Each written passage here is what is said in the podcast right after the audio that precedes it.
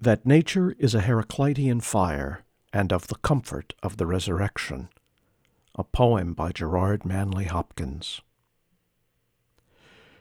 Cloud puffball, torn tufts, tossed pillows flaunt forth, then chevy on an air built thoroughfare. Heaven roisterers, in gay gangs they throng, they glitter in marches. Down rough cast, down dazzling whitewash, wherever an elm arches, shive lights and shadow tackle in long lashes, lace, lance, and pair. Delightfully the bright wind boisterous ropes, wrestles, beats earth bare of yester tempest's creases.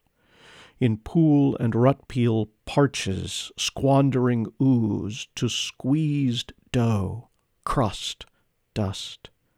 Stanches, starches, squadroned masks, and man marks, treadmire, toil there, foot fretted in it. Million fueled, nature's bonfire burns on.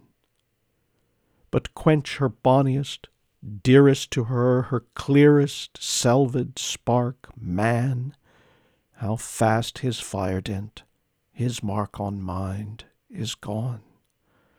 Both are in an unfathomable, all is in an enormous dark, drowned.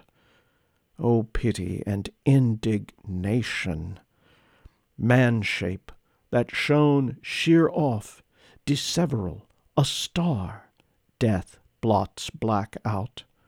Nor mark is any of him at all so stark, but vastness blurs, and time beats level enough.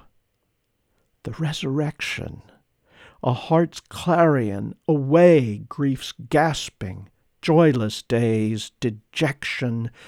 Across my foundering deck shone a beacon, an eternal beam. Flesh fade, and mortal trash fall to the residuary worm. World's wildfire, leave but ash.